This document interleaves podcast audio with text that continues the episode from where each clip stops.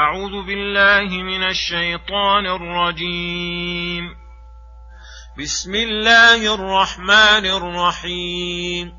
والشمس وضحاها والقمر إذا تلاها والنهار إذا جلاها والليل إذا يغشاها والسماء وما بناها والأرض وما طحاها ونفس وما سواها فألهمها فجورها وتقواها قد أفلح من زكاها وقد خاب من دساها كذبت ثمود بطغواها إذ انبعث أشقاها فقال لهم رسول الله ناقة الله وسقياها فكذبوه فعقروها فدمدم عليهم ربهم بذنبهم فسواها ولا يخاف عقباها. بسم الله الرحمن الرحيم. السلام عليكم ورحمة الله وبركاته. يقول الله سبحانه والشمس وضحاها والقمر إذا تلاها والنهار إذا جلاها والليل إذا يغشاها. الآيات. أقسم تعالى بهذه الآيات العظيمة على النفس المفلحة وغيرها من النفوس الفاجرة فقال والشمس وضحاها أي نورها ونفعها الصادر منها والقمر إذا تلاها أي تبعها في المنازل والنور. والنهار إذا جلاها أي جلى ما على وجه الأرض وأوضحه والليل إذا يغشاها أي يغشى وجه الأرض فيكون ما عليها مظلما. فتعاقب الظلمة والضياء والشمس والقمر على هذا العالم بانتظام وإتقان وقيام لمصالح العباد أكبر دليل على أن الله بكل شيء عليم وعلى كل شيء قدير.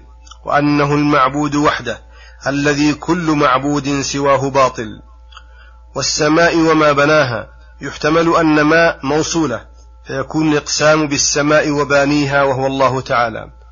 ويحتمل أنها مصدرية فيكون الإقسام بالسماء وبنيانها الذي هو غاية ما يقدر من الإحكام والإتقان والإحسان.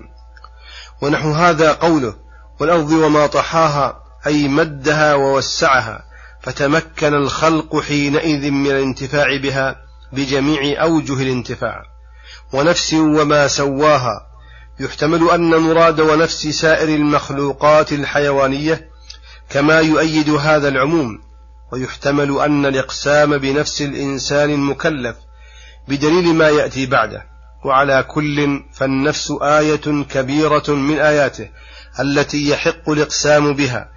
فإنها في غاية اللطف والخفة سريعة التنقل والحركة والتغير والتأثر والانفعالات النفسية من الهم والإرادة والقصد والحب والبغض. وهي التي لولاها لكان, البد لكان البدن مجرد تمثال لا فائدة فيه وتسويتها على ما هي عليه آية من آيات الله العظيمة.